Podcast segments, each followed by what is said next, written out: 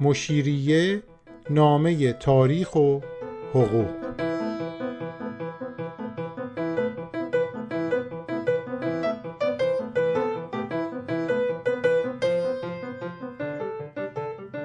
قسمت سوم از فصل پنجم. این دفتر حکایت آغاز اعزام محصل به اروپا. تا اینجا در مورد میرزا ساله و نگاهش به زنان انگلیسی و روابطی که داشت مفصل صحبت کردیم. حالا می‌رسیم به میرزا جعفر و استاد محمد علی چخماخساز ظاهرا میرزا جعفرم درگیر یه رابطه عاشقانه بوده. خیلی ازش چیزی نمی‌دونیم. نایل گرین تو کتابش سعی کرده یه ماجرای عشقی برای میرزا جعفر بسازه. اما به نظرم ما باید خیلی محتاط باشیم. تنها سندی که نایل گرین بهش اشاره کرده یه نامه بلند و بالاییه که 14 جوان 1819 قبل از اینکه به ایران برگردن میرزا جعفر مهندس خطاب به یه خانوم ناشناس نوشته. بعدها روزنامه نیو تایمز اونو چاپ کرده. این نامه رو می‌شناسین چون قبلا در موردش صحبت کردیم با هم. تو قسمت هایی از این نامه میرزا جعفر میگه من افسوس عمیق خود را از ترک این سرزمین شاد اعلام میدارم. ادامه میده میگه باشد که هیچ ابری بلند نشود که شادمانی شما را مانع شود. داره به اون خانوم میگه که ما نمی‌دونیم کیه و رابطهشون چه شکلی بوده. باشد که خرد و افت همواره روشنی بخش راه شما در زندگی باشد. زندگی به بلندای سایه های شب که با دمیدن صبح دم کنار رود و قبار پژمرده را باران نرم نرم از گونه های گلگون لاله ها بزداید. یک نامه عاشقانه ادبی زیبا نوشته که نشون میده انگلیسیش چقدر پیشرفت کرده. روزنامه نیو تایمز بهش توجه نشون داده جالب بوده براشون و بعدم چاپش کرده.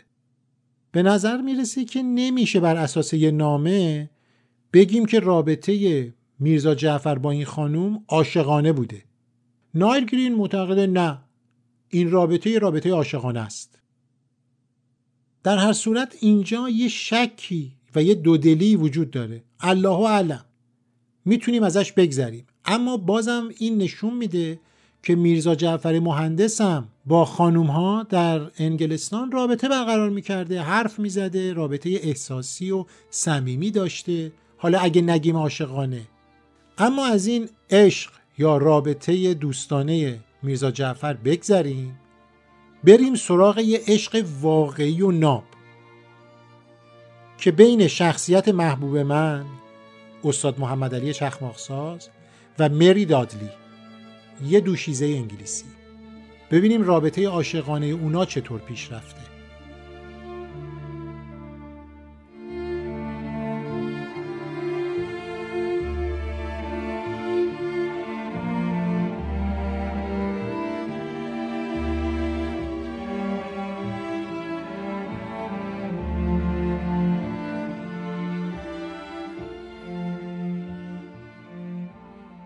اگه یادتون باشه مشتبای مینوی در اون مقاله معروف اولین کاروان معرفت گفت اولین کسی که زن انگلیسی گرفت در کل تاریخ ایران استاد محمد علی چخماخسازه که زنشو با خودش به ایران آورد.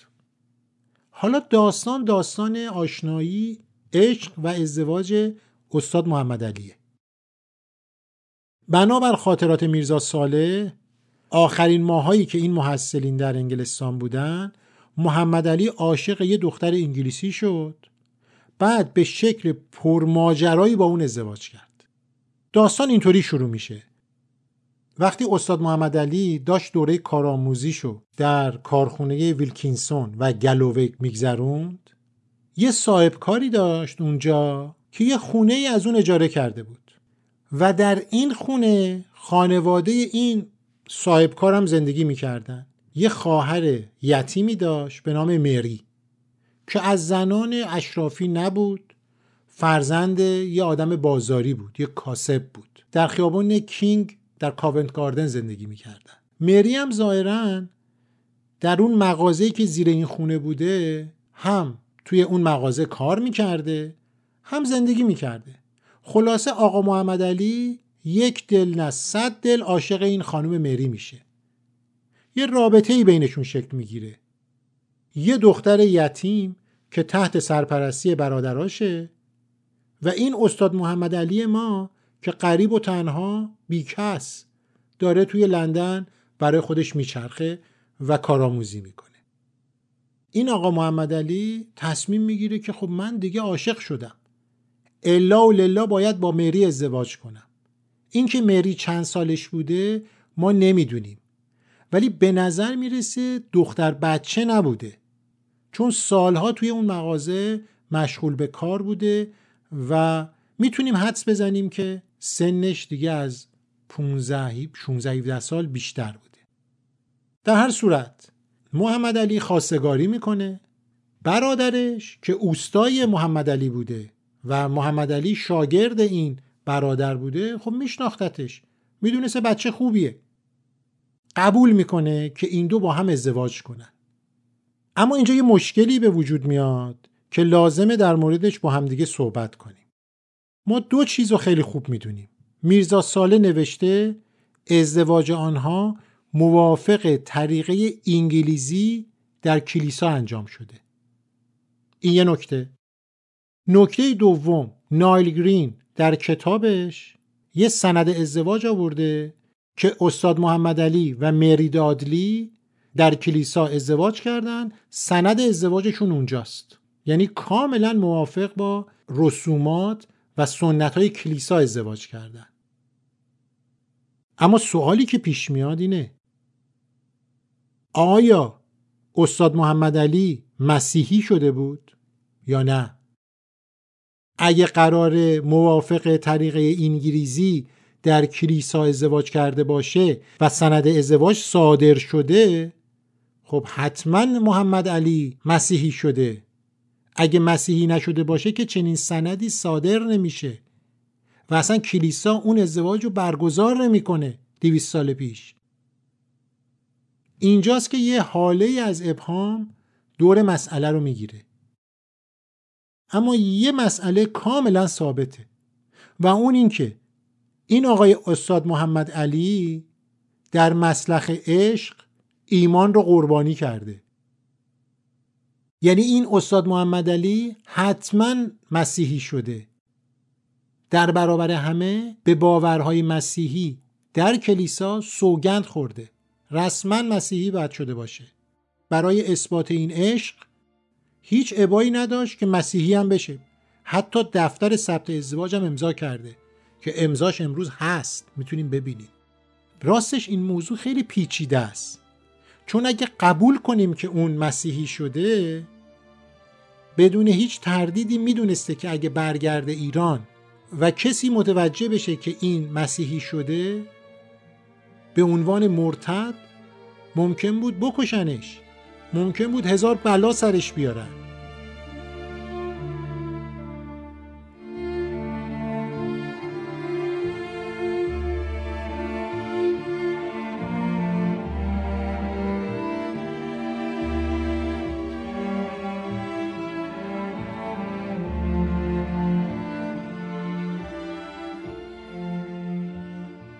حالا نایل گرین از نگاه دیگهی به مسئله پرداخته. اینطور توضیح میده.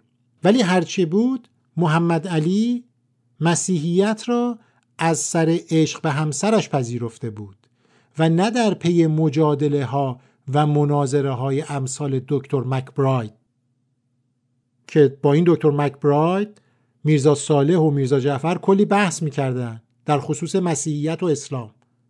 اینجا میگه بابا این محمد علی عاشق شد مسیحیت رو پذیرفت. پیام مسیح چی بوده؟ کاری نداره. یعنی می‌خواد توضیح بده. وقتی استاد محمد علی توی کارگاه الکس گلووی کار می‌کرد اونجا یه سری کارگر تندرو بودن که از مرز اسلام و مسیحیت و دین و مذهب گذشته بودن. یه جوری مارکسیست بودن. هرچه بود روشن است که نگاه افراطی صنعتگران به دوستی همچو او هم سرایت کرده است. هیچ یک از دیگر محصلان جرأت دست زدن به کاری این همه جسورانه را نداشتند.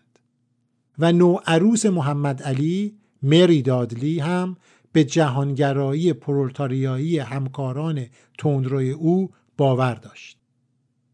حالا نایل گرین اینجا داره از منظر چپگراها و مارکسیستای اون موقع نگاه می‌کنه به داستان.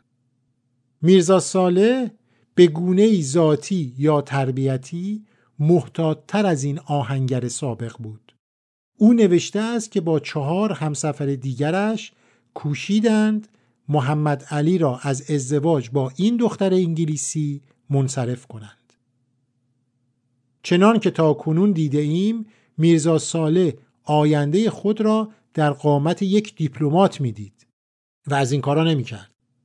محمد علی به رغم هشدار همراهانش از نتایج تصمیمش پا پیش گذاشت و به خواستگاری رفت. میرزا ساله در خاطرات خود به غیر مستقیم ترین شکل ممکن به روابط عاشقانهش با زنان انگلیسی اشاره کرده ولی محمد علی از سوگند خوردن در برابر دیده مردم برای عشقش ابایی نداشت او برای اثبات این عشق حتی دفتر ثبت ازدواج را هم امضا کرد. امروز در دفتر ثبت کلیسای سنت جیمز دستنویس گواهی ازدواجش با مری دادلی دیده می شود. نام آنها زیر نام کسانی ثبت شده که ساعتی پیشتر در همان روز با آداب و رسوم کلیسا ازدواج کرده بودند. نکته درستی رو داره میگه نایل گرین. جرأت استاد محمد علی خیلی زیادتر بود. شهامتش خیلی بیشتر بود. حالا اینکه اون با گرایشات چپ و مارکسیست کارگری آشنا شده بود به خاطر اون دست به این اقدام زد براش دین و مذهب اصلا مهم نبوده به نظرم می‌رسه نایل گرین داره یه مقدار انتظایی و فانتزی به داستان نگاه می‌کنه.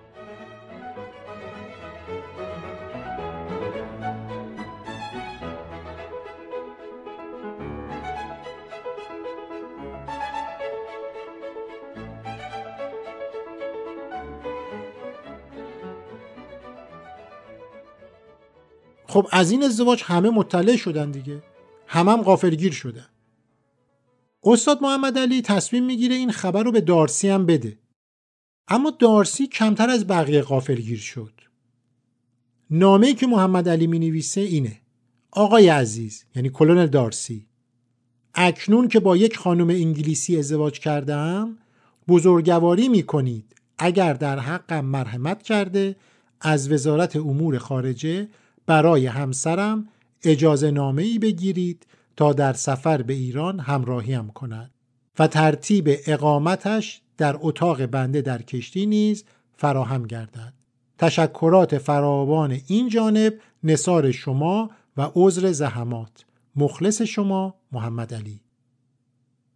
بنابراین محمد علی و خانم مری علی چون بعد از ازدواج فامیلی این خانم میشه علی. مری علی نیاز به اجازه خروج از کشور داشت پاسپورت نیاز داشت. دوم بودجه می‌خواستن تا بتونن شرایط سفر به ایران رو در یه اتاق اختصاصی در اون کشتی که قراره به سمت ایران برن که در خور یه خانم انگلیسی باشه فراهم کنن. کلونل دارسی بعد از اینکه این درخواست رو گرفت نامه رو فرستاد به وزارت امور خارجه. گفت وزارت خارجه شما اقدام کنید. وزارت خارجه هم اصلا هیچ جوابی نداد. گفت به ما چه؟ اصلا این آقا ازدواج کرده به ما چه مربوطه؟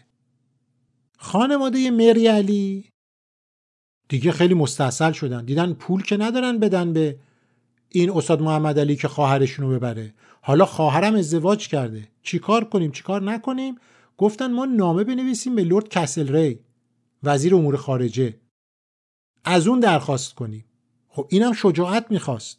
که یه خانواده صنعتگر در لندن که جز طبقات پایین محسوب میشن به یکی از قدرتمندترین آدمای انگلستان اونم لورد کسل ری معروف نامه بنویسن.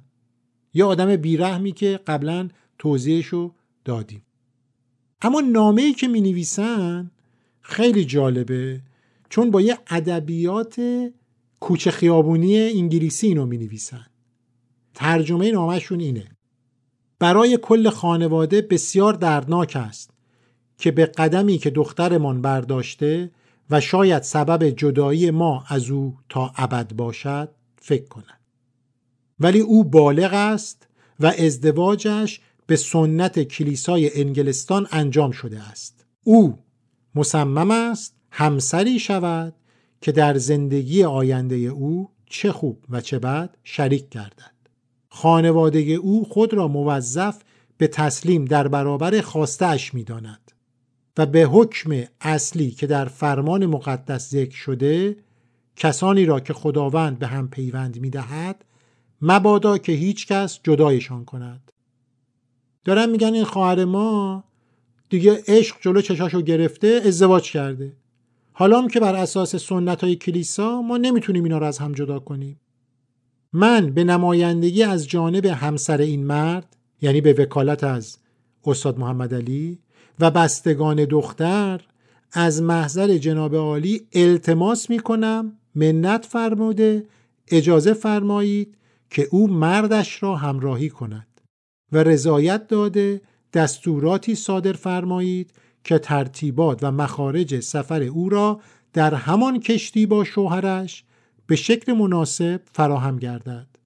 و حتی اگر جناب عالی حکم به ممنوعیت همراهی با شوهر می دهید متاسفم که باید بگویم ایشان به شخصه امکان و شرایطش را ندارد.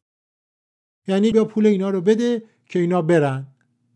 ما نه پولشو داریم نه امکانشو داریم. اعتقادات مذهبیمونم باعث میشه که نتونیم کاری بکنیم. آخرین نامه این امضا هست. مری علی تو پرانتز دادلی سابق تاس دادلی برادر دختر آیزاک دادلی برادر دختر و سارا تنها خواهرش. لورد کسل ری آدمی نبود که به یه چنین نامه پاسخ بده. جواب نداد. ما نمی‌دونیم که استاد محمد علی از چه راهی مخارج سفر رو تهیه کرد. ولی بالاخره هر جوری که بوده هم پاسپورت گرفته برای مری علی هم مخارج رو تأمین کرده. مری علی و استاد محمد علی با همدیگه سوار کشتی میشن به سمت ایران حرکت می‌کنن.